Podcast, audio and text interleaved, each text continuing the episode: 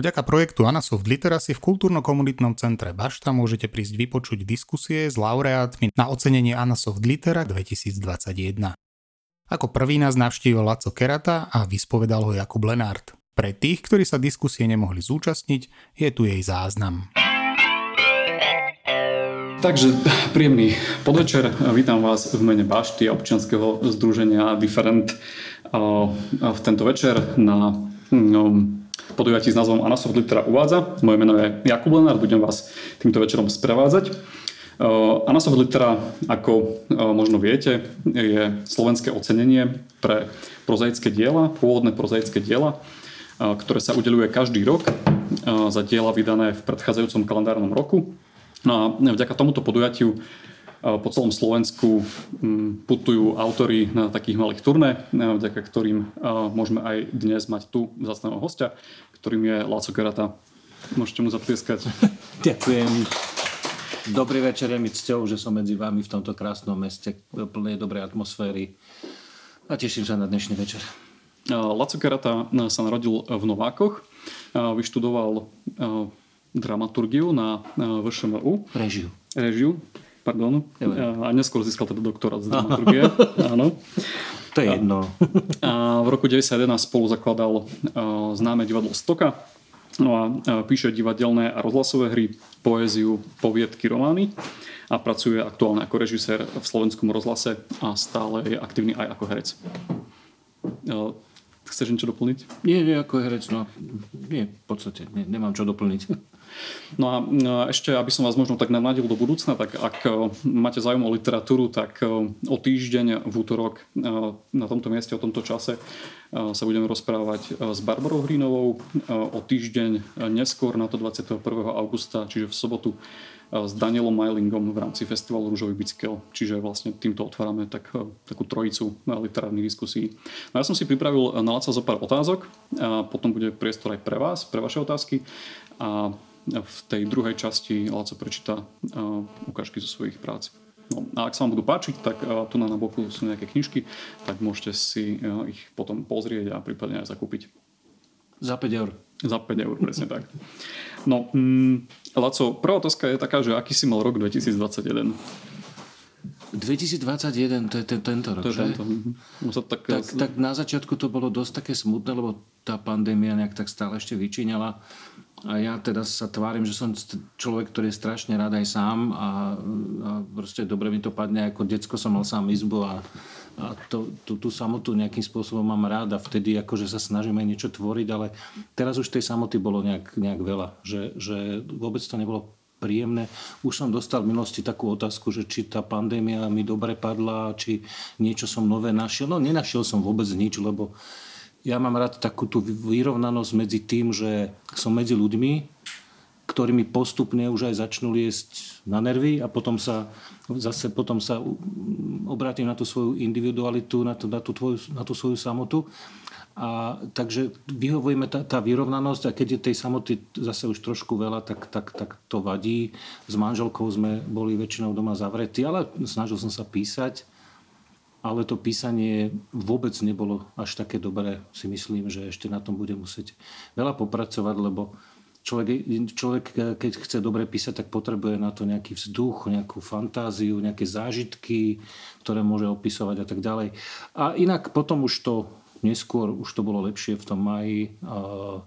Na nejakej dovolenke som vlastne ešte nebol dovolenku strávime na východnom Slovensku. Teraz je vlastne začiatok tej dovolenky a budeme v Kamenici nad Cirochou, kde náš syn kúpil bioelektráreň. Ja tomu ani vôbec nerozumiem takýmto veciam. A tam niekoľko dní, skoro dva týždne strávime a budem si tam v tom jeho domčeku písať, dúfam hlavne. No, ty už máš za sebou nejaké tie roky tvorby a vlastne aj tento rok už si bol na niektorých miestach vlastne takto diskutovať a čítať. Myslíš si, že je na Slovensku záujem o slovenskú literatúru?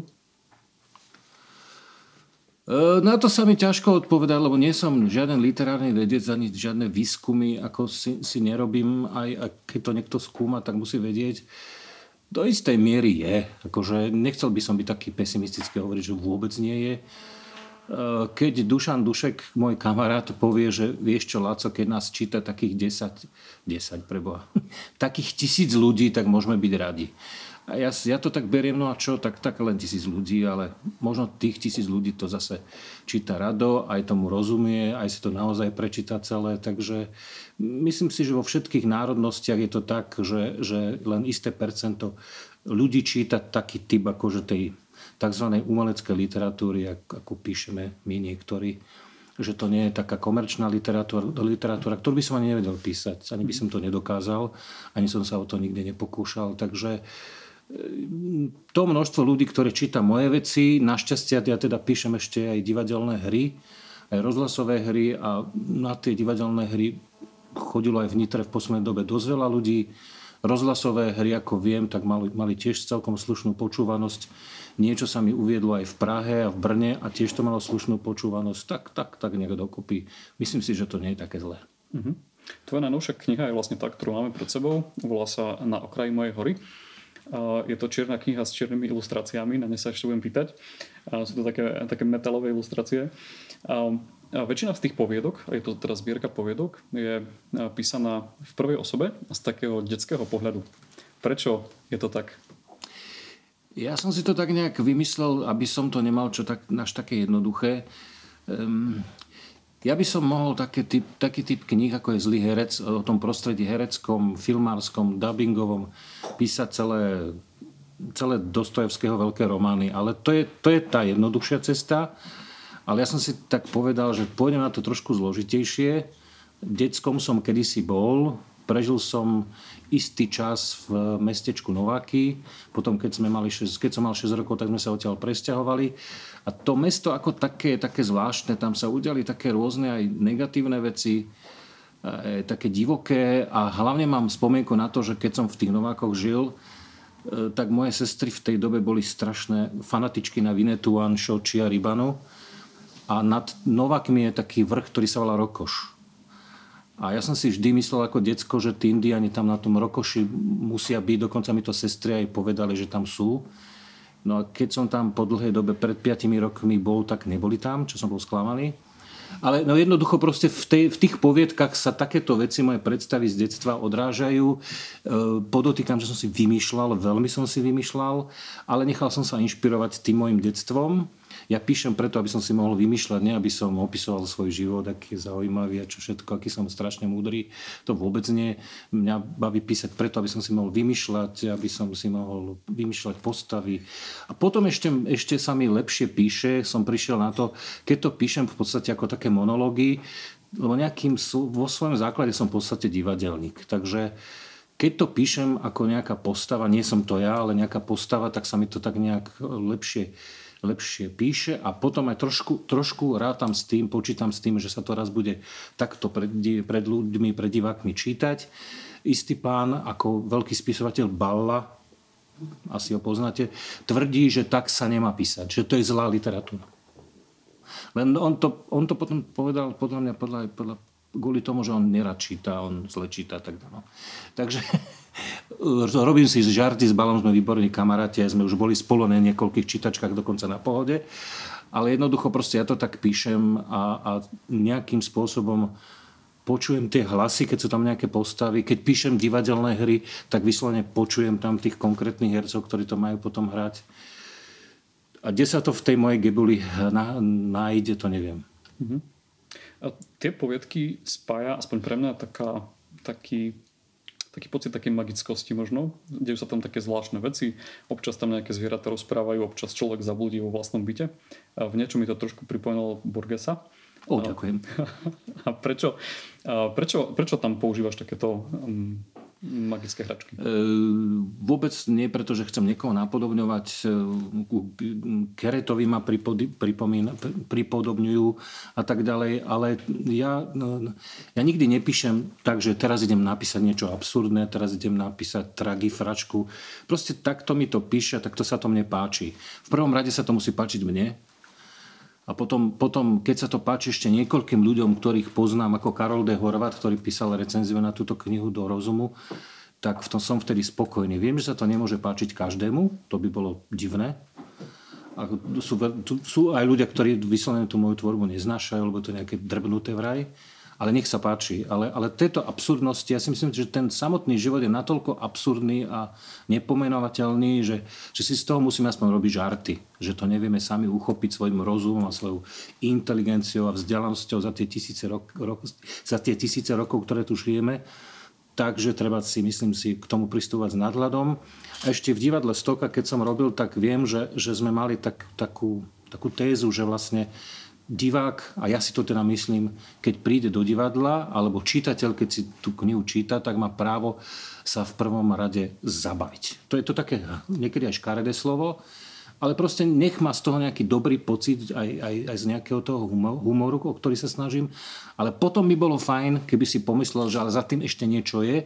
A úplne najlepší pocit som mal, keď, keď po premiére môjho predstavenia Nedela, ktorý som napísal a režiroval, v, na malej scéne, tak došla istá pani za mnou a povedala, že, že Laco, strašne sme sa bavili, strašne to bolo smiešne, ale strašne smutné. Takže keď tieto pomery sú tam nejakým spôsobom ako namiešané, tak z toho som ja spokojný. Ešte jeden taký detail spájajú tie poviedky a síce to, že tie postavy tam tak všelijak migrujú medzi, medzi tými jednotlivými príbehmi opäť otázka, že prečo je to tak? Prečo, prečo tieto poviedky tak spájaš? Hej. Ono, ono akože v podstate v, v knihe poviedok e, možno, že nemusí byť až tak dodržiavané také nejaké prelínanie, ale napriek tomu, že sú to poviedky, tak si myslím, že to má mať nejakú kompozíciu, že to má, má mať nejaký celok, že to má mať aj nejaké vyvrcholenie. E, divadlo tiež píšem tak, že sú, že sú to niekedy len také, ako, také krátke scénky, výstupy, ako keby nesúvisiace ale vždy to musí nejakým spôsobom súvisieť. Čiže aj táto kniha je napísaná akože teda poviedky, že ako keby všetko z rôzneho sveta, ale napokon je, je dôležité aj pre mňa, že to má nejakú kompozíciu. Samozrejme, že nejakí kritici mi hovorili, že sú tam veci, ktoré tam nepatria, zbytočné a tak ďalej. Nech sa páči. Ja si myslím, že každá vec, ktorá tam je, tam má, tam má svoje opodstatnenie. A to prelínanie tých postav, tak to, to ma tak bavilo, že som si zrazu spomenul na tú postavu, ktorá bola nejakej poviedke predtým a že ju zase nejak použijem, zneužijem, využijem, tak sa mi to zdalo také fajn a možno, že teraz píšem ďalšiu knihu poviedok a môže sa niektorá z tých postav tam zase objaviť, alebo vymyslím si v, v tých poviedkach nejakú postavu, ktorá sa tam bude objavovať a už len ten princíp toho, toho, detského, tej detsk, toho detského charakteru, e, vymyslel som si, to bolo to veľmi ťažké, veľmi zložité, ale napokon to bol vlastne pre mňa taký klaun, ktorý sa tak zvláštne pozera na ten svet, tak detský a, a vlastne mm, e, si myslí, že, že tí, tí dospeláci nie sú až takí najmudrejší na svete, ako sa tvária. A vlastne však to sme vždy tak pozerali na ten svet, že, že sme ako deti nechápali, čo sa to okolo nás deje. A, a, a tí dospelí k tomu pristupovali takisto, že tiež nechápali, čo sa vlastne deje. Čiže ak sa vám páčia filmy štúdia Marvel, kde tie postavy prechádzajú z filmu do filmu, tak aj táto kniha sa vám môže páčiť. E, ďakujem, ale nie, ja som to nepísal, pretože Marvel ja viem, tak ďalej. Ja, viem, ja, tak toto tak neviem vôbec. Ja neviem napodobňovať nič. Ja, ja strašne malo čítam, nič nevidím, nič nepoznám. Um, chcem sa opýtať ešte trošku na to remeslo, že ako tá kniha vlastne vznikala. Uh, vzadu je uvedené, že vlastne si ju mohol vytvoriť aj vďaka podpore FPU. Áno, to priznávam, že to, to, to, to mi dobre padlo. Ako. Ako, to, ako to vlastne vyzeralo povedal si si, že sadnem si na zadok a teraz idem písať, alebo ako to prebehlo? E, áno, ako mal som samozrejme istý čas, takzvaný ten po, po, po anglicky povedané po maďarsky, že deadline, to je ten mŕtvý, mŕtvá čiara. No jednoducho, istý do, konkrétny dátum, do ktorého som to musel odovzdať. Strašne zvláštne len na tom je, a to ja teraz nič nekritizujem, len jednoducho ja som musel splniť počet normostran. Mm-hmm. To bolo v podstate najdôležitejšie kritérium takže som musel strašne veľa toho napísať, ale mne to nevadilo, lebo ja som taký typ, že ja strašne rád aj vyhadzujem, škrtám, čiže táto kniha je tak jedna petina z toho, čo som napísal. Ostatné som vyhodil, alebo som si povedal, že to dám niekde na kraj, niekedy to použijem. Veď asi to nepoužijem. Ale jednoducho proste som toho strašne veľa napísal a potom som to čistil, e, vrstvil. Nie som ten typ inteligentného spisovateľa, ktorý má dopredu to absolútne naplánované čo tam napíše a potom si sadne a za tri noci to napíše. Ja niekedy, keď si sadnem k tomu, tak ani neviem, čo idem napísať. Potom akože si, si zrazu sa vrátim k niečomu, čo, čo som, na čom som robil pred tromi mesiacmi. Ja som prekvapený, čo je to tam popísané. Stáva sa mi, že aké je to dobré. Ale ešte na tom robím, ešte, ešte to čistím, nebojím sa vyhadzovať svoje vlastné veci, akože to je súčasť toho, že človek sa musí vedieť vzdať aj z toho, čo, čo, čo, čo už niekedy napísal. Keď, keď to nie je dobré, sú niektorí píšuci ľudia na to strašne citliví a ja aj keď som v divadle na, naraz ceste robili moju hru Večer, Večera nad mestom, si to dievčata našli a si to urobili. Zavolal ma riaditeľ divadla na premiéru, oni o tom nevedeli, len potom zistili, že som tam, tak sa strašne zlakli, lebo oni strašne vás toho vyškrtali ale dobre urobili. Také to bolo výborné, výborné predstavenie. Nie som ten typ, ktorý, ktorý je proste strašne ješitný na ten svoj text. Považujem to za materiál, s ktorým sa dá ešte ďalej pracovať. Samozrejme, že by som nechcel, aby mi to zase nejakým spôsobom úplne, úplne dožubali, ale, ale som skôr ten typ, že ešte aj, aj veľa improvizujem, veľa toho, toho robím a potom to čistím, vyhadzujem a tak ďalej a tak ďalej. Ako som už spomínal na úvod, tak kniha je doplnená ilustráciami, takými uh, výjavmi z nočného mesta, aspoň takto vyzerá. Uh, vyzerá to ako, ako nejaké linority. Um, môžeš spomenúť, že, že kto je autorom tých ilustrácií a ako vznikol? Je to Martin Malina. E, takto, že človek sa vyzná v istých veciach. Ja tak myslím si, že sa vyznám v divadle, trošku sa vyznám v literatúre, vyznám sa v písaní. E, môj vydavateľ Kalikertes Bagala vždy nejakým spôsobom má nápad, ako to urobiť graficky. A on oslovil svojho mladého priateľa Martina Malinu, ktorý je odo mňa mladší možno o 40 rokov. A som si povedal, že fajn. Ja nemusím všetkému rozumieť. A keď ten Martin Malina si to prečítal, tie moje veci a mal pocit, že toto tam si myslí, že by bolo dobre vsunúť, tak, tak je, to, je to dobré. A zatiaľ som sa stretol len s tým, že, že t- s takými reakciami, že, že, že tá kniha je tým ešte zaujímavejšia um, touto grafikou a ja, ja som len rád. Takže nechcem povedať, že som nie, nie za, úplne zodpovedný za to, ale, ale ten, ten Kertes aj predtým suché roky e, to Milan Prekop robil tam výborné ilustrácie, podľa mňa perfektné. Predtým aj Martin Ormadník v, v tých malé domov. A mňa to ani, ani nenapadlo osloviť Prekopa, ale proste ani toho Malinu, ale Kali to tak vymyslel, tak fajn a myslím si, že to vždy dobre urobí a poctivo. A nejakým spôsobom vždy osloví ľudí, ktorí nejakým spôsobom môžu rozumieť tomu, čo, čo píšem a z toho vychádzajú. No, dám aj priestor teda našim divákom, tak ako vždy na nejaké otázky, ale ešte sa ťa opýtam, že prečo vlastne píšeš?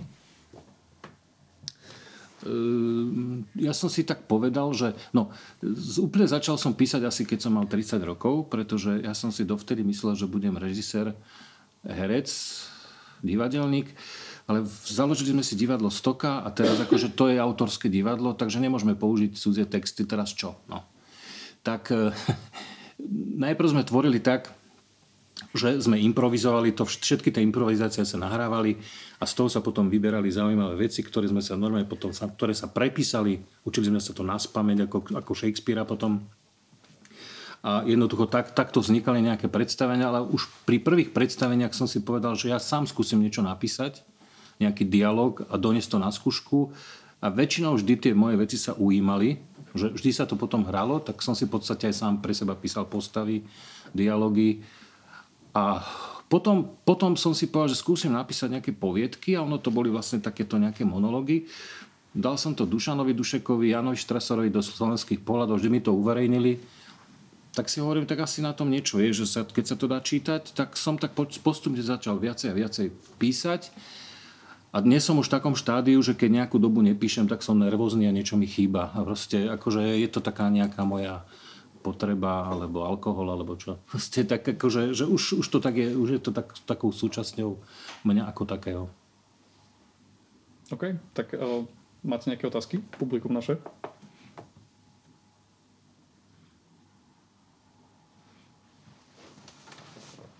Nuda, no. Čo sa ho budeme pýtať?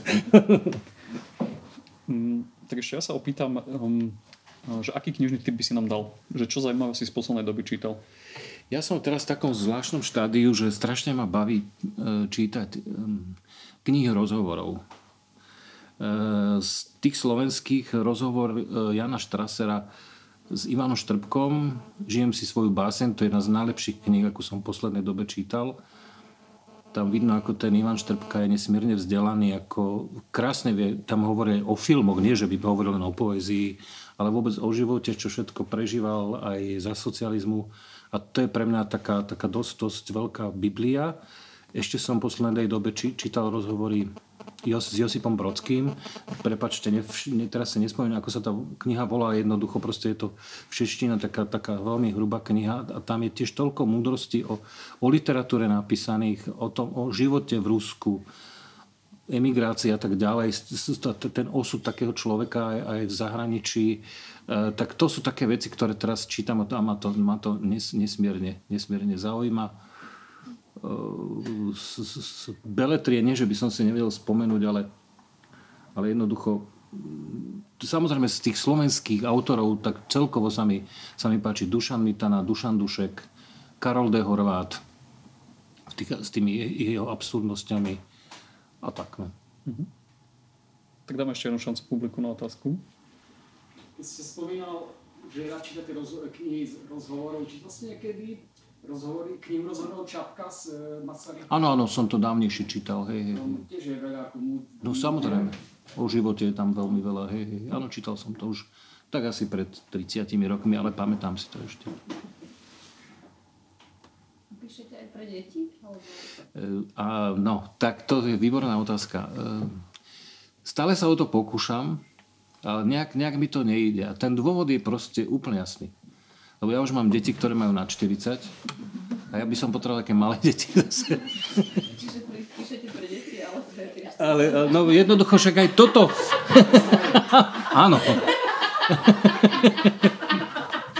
aj toto je kniha v podstate akože pre mládež nejakým spôsobom. Len, len e, mám vnúčku, teda mám vnúčky jednu 10 a druhú 13 ročnú a dá sa povedať, že tá staršia to už aj čítala a veľa vecí sa jej tam strašne páčilo, ale potom mala také otázky, že prečo je tam ten človek v tej diere a tak ďalej, ale to sme ešte nemali čas sa o tom tak hlbšie porozprávať. E, bol som dokonca aj vyzvaný, dokonca českým rozhlasom, aby som pre deti niečo napísal, ale nejak sa stále neviem na to sústrediť a nájsť, nájsť lebo nechcem zase o malého princa písať a také veci, to sa tak opakujú, také spôsoby a tak ďalej. E, každý aj herec, keď nevie, čo má povedať, tak ktorá je pre neho najdôležitejšia knižka Malý princ. No. A však je to fajn, no, len, len, len zase by som to chcel písať nejak inak ako všetci ostatní a ten spôsob som ešte našiel a nikdy som sa zatiaľ ešte na to nejak tak nesústredil. Ešte som bol aj vyzvaný tiež do nejakej knihy rozprávok napísať rozprávku a nejak som sa k tomu nedostal. Ale musím to už niekedy začať s tým. Pravnúčat. My sme mali teraz, e, neviem, či včera, alebo kedy to bol kvíz. A tam bola tiež otázka ohľadom malého princa. A mňa mrzí, že som asi 10 krát dočítal a nevedel som, že na ktoré pamäti. Aha. No ale moja otázka znie satíra. E, priamo taká tá politická satíra, to sa mi veľmi nechce tak písať, pretože tí politici za to veľmi nestoja. Ak sú tam nejaké náznaky, nejaké satíry v tých mojich veciach, tak, tak, tak áno, ale takú tú priamu politickú, to sa mi nechce.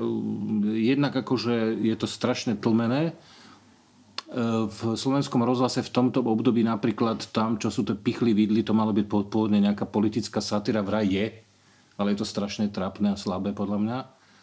A, no jednoducho proste mne sa to momentálne nechce tak priamo písať, že proti Matovičovi alebo proti neviem komu ešte Ficovi. Mne, mne sa to tak nechce. Nestoja mi tu ľudia za to. Ja mám tiež otázku. Um, nedávno som čítala niekde, že neviem, poviedka je druh či žáner, teraz nie som istá, ale že uh, niekto sa tam vyjadroval o tom, že poviedka je ako literárny druh alebo žáner, že je um, na nejakú nižšiu ako pre neho hodnotu. Ja som bola z tom šokovaná, lebo že, že kvôli tomu, že to je ako keby príliš malý priestor na to, mm-hmm. človek že niečo poriadne tam rozvinul a rozpracoval, tak moja otázka znie, že prečo poviedka? E, veľmi veľa ľudí som počul rozprávať sa na tému Ježiši Kriste, to na čo píšeš román. To pre koho a na čo, koho to zaujíma. Tie všetky tvoje výlevy a všetky tie, tie polohy a tie, tie témy a tie plány, ktoré tam rozvíjaš, to dnes už nikoho nezaujíma. A Takže tie názory sú také, onaké a tak ďalej. E, poviedka, ja si myslím, že je fajn, keď si môže človek poviedku tak prečítať, aj za celý, že, že, že si ju prečíta celú za celý jeden večer alebo za pol hodinu ako z toho praktického hľadiska, z ďalšieho praktického hľadiska napíšem poviedku, pomerne dosť rýchlo, aj keď to neviem, že úplne, úplne, úplne je, je hotová. A mám dobrý pocit, že som niečo urobil a nemusím čakať na celý román, kým ho dokončím. A jednoducho si myslím, že je to dosť komunikatívne a v podstate akože mm, tie zaujímavejšie veci, ktoré som v poslednej dobe čítal, ako napríklad toho Edgara Kereta, tak to je poviedkár a to, to, ako to, ja si myslím, že je to dosť úderné, že sa tam toho strašne veľa vyjadrí. A v literatúre ešte taká vec, že vy niekedy môžete štvormi vetami povedať oveľa viacej ako 350 s tými stranami. Čiže to vôbec tieto veci neplatia. Áno, tam je taká knižka, ešte som tu a zostanem, to je o starom človeku, v podstate inšpirované, inšpirované životom môjho otca. A, tak, že, tak pani recenzentka, či čo napísala, že, že je to akože fantastická kniha, doporučujem to všetkým ľuďom, ktorí majú starších rodičov, aby si to prečítali, lebo to je naozaj ako veľmi akože hĺbkovo roz, rozvinutý život starého človeka, ako vníma okolo seba, ako, si, ako mladý mu nerozumuje a tak ďalej. Len škoda, že sú také krátke kapitolky a sú tam tie príbehy len také učupené a tak si hovorím, no dobre, no tak sú učupené. A čo? Proste ako, to, sú ta, to sú také zvláštne tieto diskusie na túto tému tej dĺžky. Ja si myslím, že, alebo v poslednej dobe pre mňa, pre mňa e, Leonarda Cohena ešte čítam teraz, ten plameň. Tak tá poézia je pre mňa akože, to je ešte niekedy silnejšie ako, ako ja poviedky. Ja mám veľmi rada poviedky, no. ja nie som ja, ja si to len... som chcela vedieť, že či teda vás to nejak ne, ne, nechceli ste to rozšíriť na ten román, alebo niekedy... Ale však tam nemali... sú romány, no však zlý herec a ešte sa mu to zostane.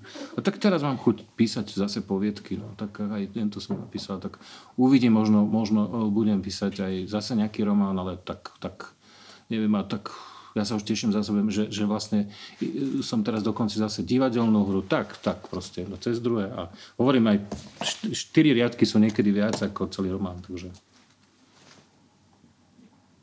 Sa páči. No. Som sa ešte spýtal, že kedy si dávno v detstve som videl dokument, teraz neviem, buď o pani Ďuričkovej alebo pani Razovej Maktakovej.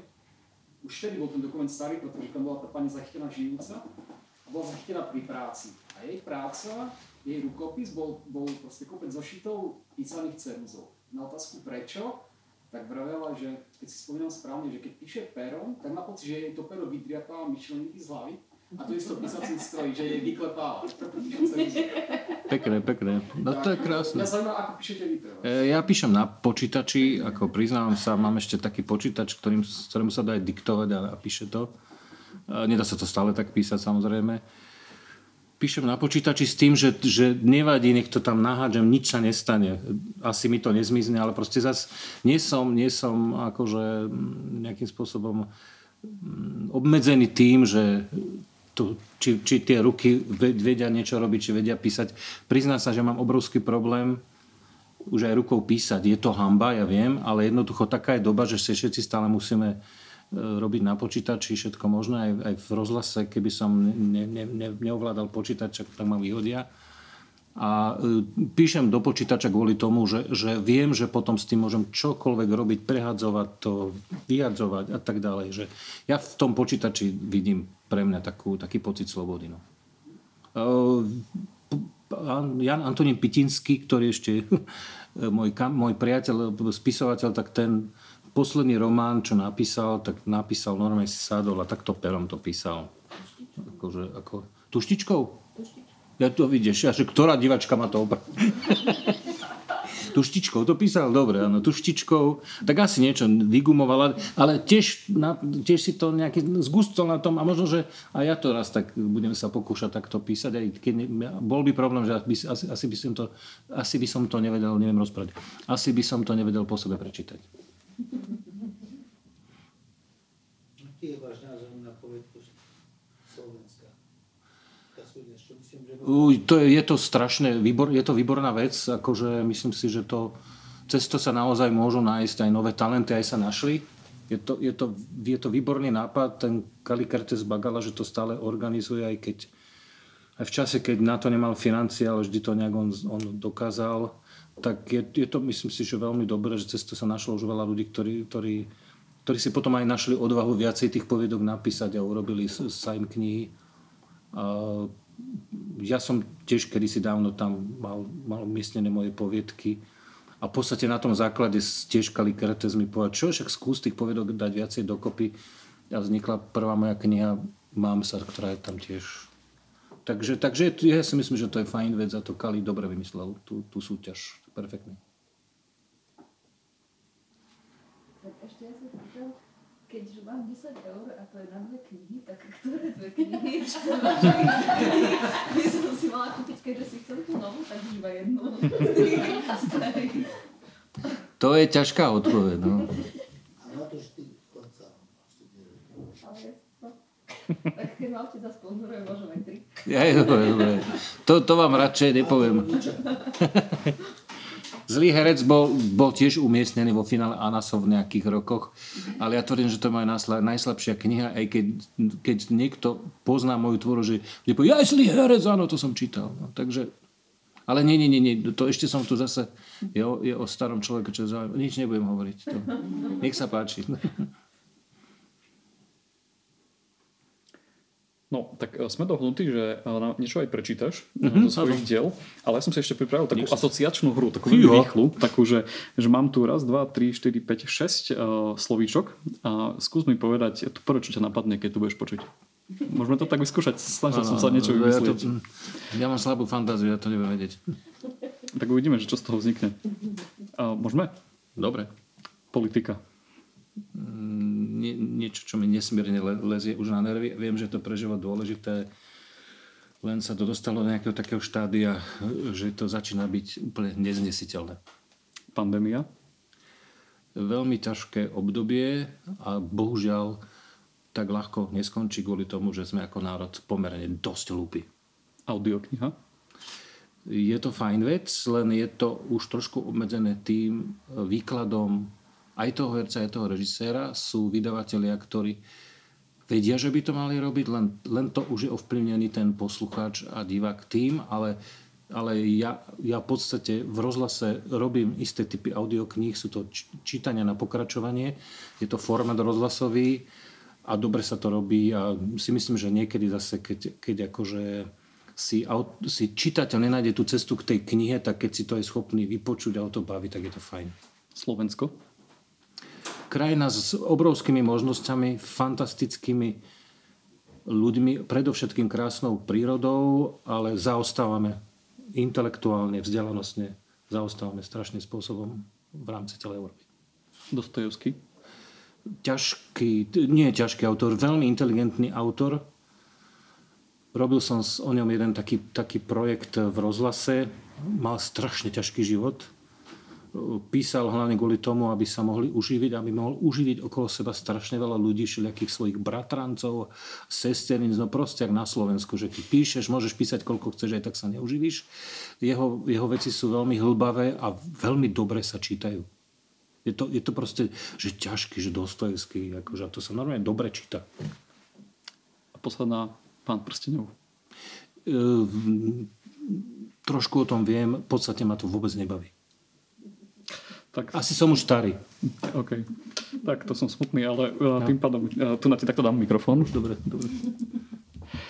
Ja sám som už pokúšal o to, aj čítať to, aj, aj si to pozerať, ja vždy tak 10 minút do keľu proste. No. Tak ja si sadnem tam k pani manželke. A, a ako chceš? Budem takto z Dobre, dobre. Tak Neviem, či sa mi podarí vás zaujať. Keď som mal tak naposledy čítačky aj v Brne, aj v Ostrave, tak, tak som začínal svojou poéziou, ktorú som už písal strašne dávno. Mám dve knihy poézie a jedna sa volá, že prišiel som, videl som. Tak z toho vám niekoľko básniček prečítam. Hodiny. Je ma dobre počuť. Jedného dňa ma našli, jedného stratili. Jedného dňa ma našli, jedného stratili. Jedného dňa ma našli, jedného stratili. Až nakoniec tej hodiny spadli zo steny. To bola prvá básnička. Teraz básničku, ktorú som čítal v takom svojom programe v divadle Stoka veľmi často, je veľmi smutná. Lubosná. Balada o dome so štyrmi zmoknutými stenami a stratenými oknami. Štyri zmoknuté steny v jednom dome, v ktorom sa okná stratili. Prišiel princ a namiesto do princeznej sa do zmoknutej steny zalúbil. Princ prišiel aj s princeznou, s tou, čo ju ľúbil predtým, ale teraz ju už nelúbi, lebo sa šialene zalúbil do zmoknutej steny. Princezna vnútri v dome zbledla a nikto dnes nevie prečo. Či preto, že uvidela, že princ už ľúbi jednu zo zmoknutých stien, alebo preto, že tam už neboli okná, čo sa stratili. Princ ľúbil stenu a ju boskával. Princezná nechápala, plakala, ale do žiadnej z tých zvyšných stien sa ona sama, aj keď chcela, zalúbiť nevedela. Nevedela pochopiť, ako ten princ môže tú stenu ľúbiť. Tomu ona, princezná, už naozaj tak zošpatnela. A princ sa so stenou chcela aj oženiť. Veď už je čas, aby poriadnej rúčej nevesty bolo v kráľovstve. Ale aj keď princ stenu miloval, nevedel si smutný predstaviť, ako by mokrej stene svadobný prsten navliekal. A v tomto mu ani princezná nevedela poradiť, Princ boskával a boskával, až mal jazyk zodratý a mokrá stena nič. Neožila, ani sa na nikoho nepremenila. Princeznička plakala a bledla a stena mokvala, silnou plesňou sa pokrývala, ale princ stenu lúbil, až bol aj on celý plesňou zelený. Princezná potajomky boskávala princa, i keď zozadu natemeno hlavy, lebo ho nevedela opustiť len jeho ľúbila. A inak si to nevedela ani predstaviť. Počase bola aj princezná celá zelená, ani netušila, že už je tiež plesnivá. Plesnivý princ bledol, aj princezná bledla.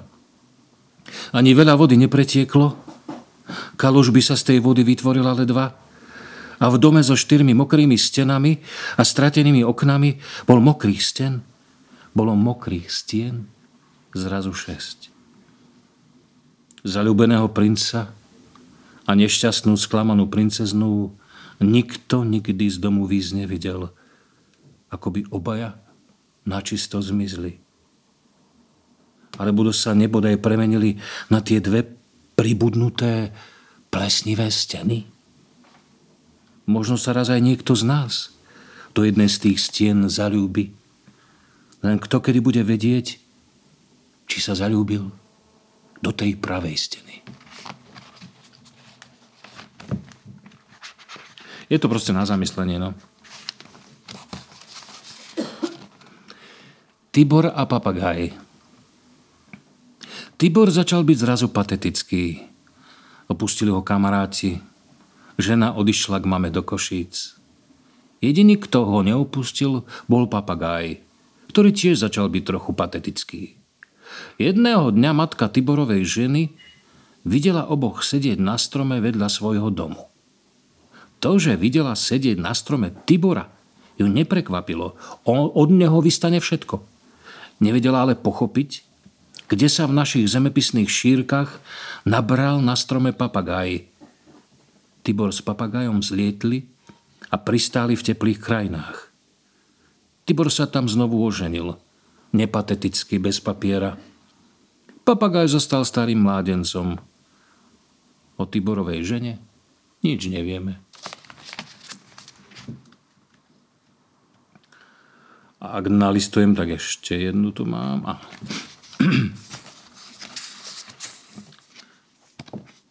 Sami so sebou. Stretol som sa v obchode.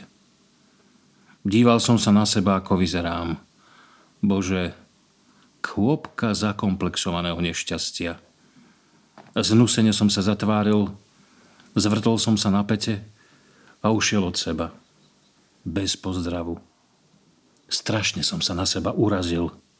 Na to som na najvyš citlivý. Odísť bez pozdravu? To by málo kto dokázal. Odteraz sa nechcem ani vidieť. V živote. So sebou som skončil.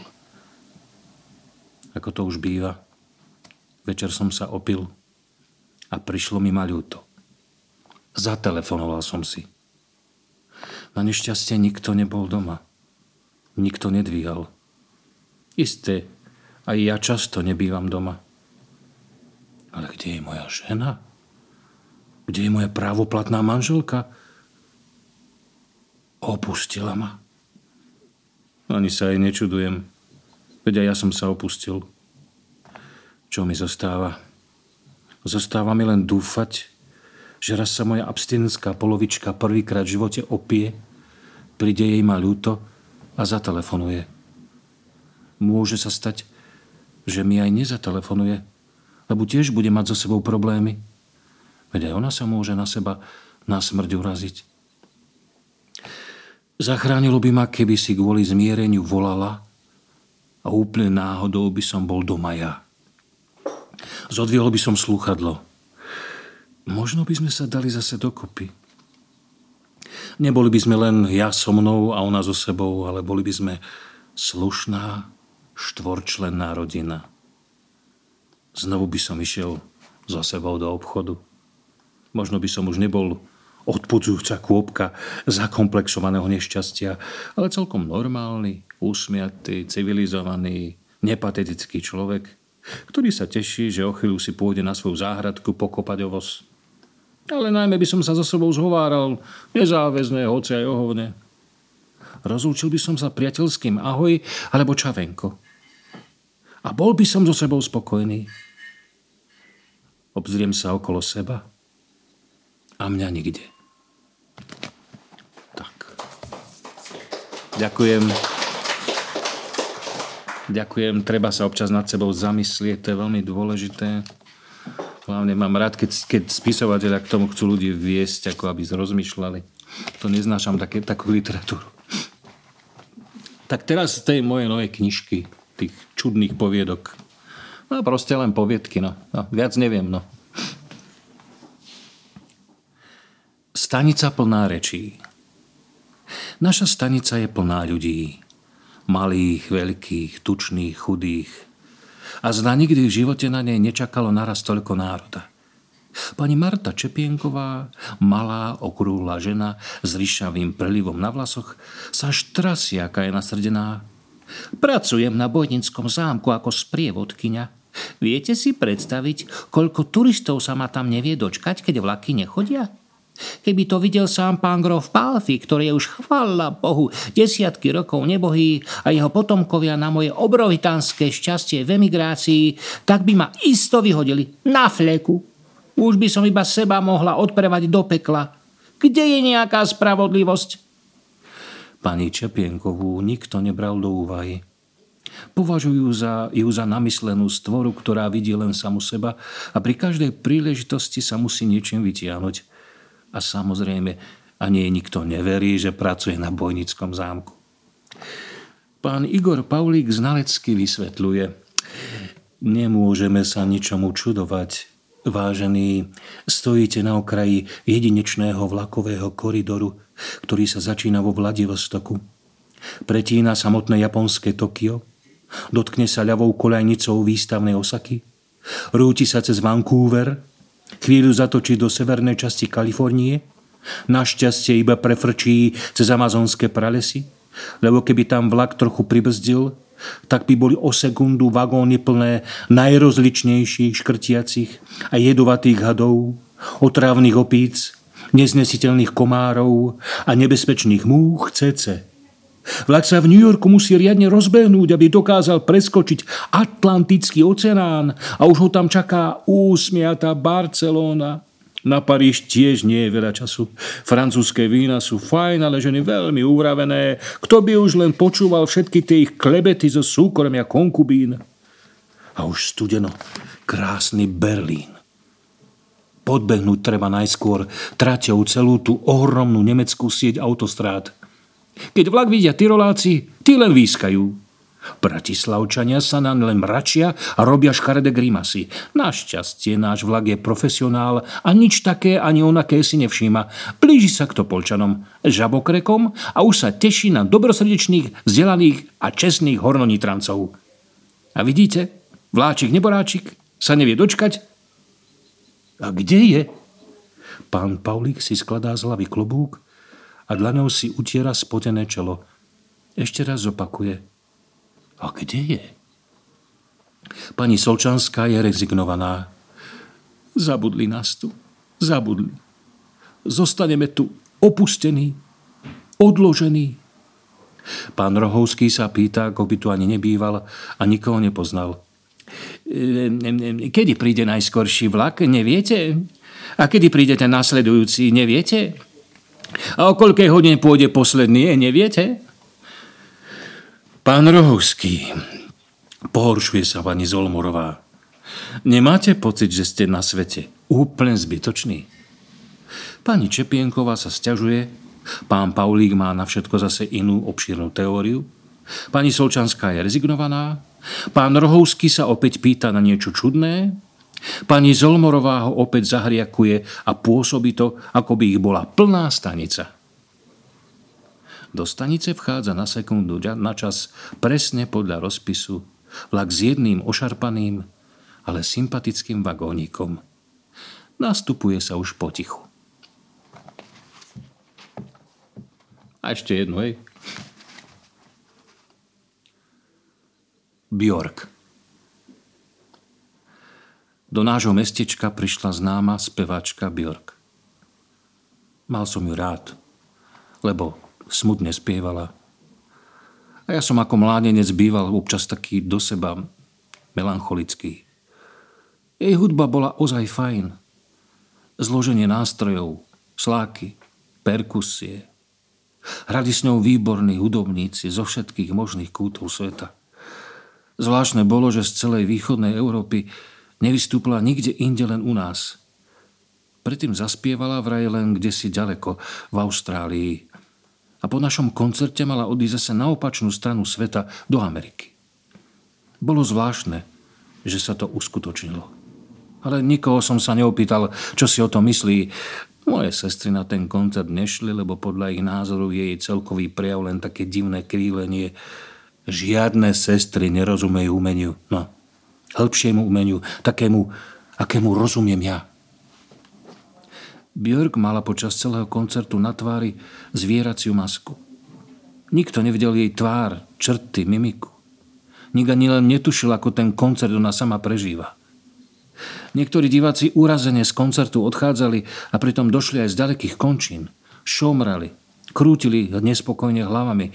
Iné aj protestne pískali, kričali Chceme vidieť tvár! Chceme vidieť tvoju tvár! Chceme vidieť tvár! Moja spevačka sa nenechala vyviezť miery. Spievala, ako by vedela, že jeden z divákov je veľmi sústredený a každú jej notu hlboko prežíva. Niektoré pesničky som v duchu spieval s ňou, ako som vedel, lebo reč, ktorou spievala, ne, nepoznám. Konkrétne slova som nahradzoval zvukmi, možno aj čudesnými, ktoré sa na ten jazyk mohli jazda podobať. Aj pesničky od iných zahraničných skupín, ktorých reč nepoznáme, si viacerí chalani len tak spievajú a pritom v podstate žvatlajú. Už som aj zabudol, že bol lístok na ich koncert veľmi drahý a musel som naň šetriť aspoň rok. Na rozdiel od všetkých ostatných prítomných divákov som odchádzal spokojný.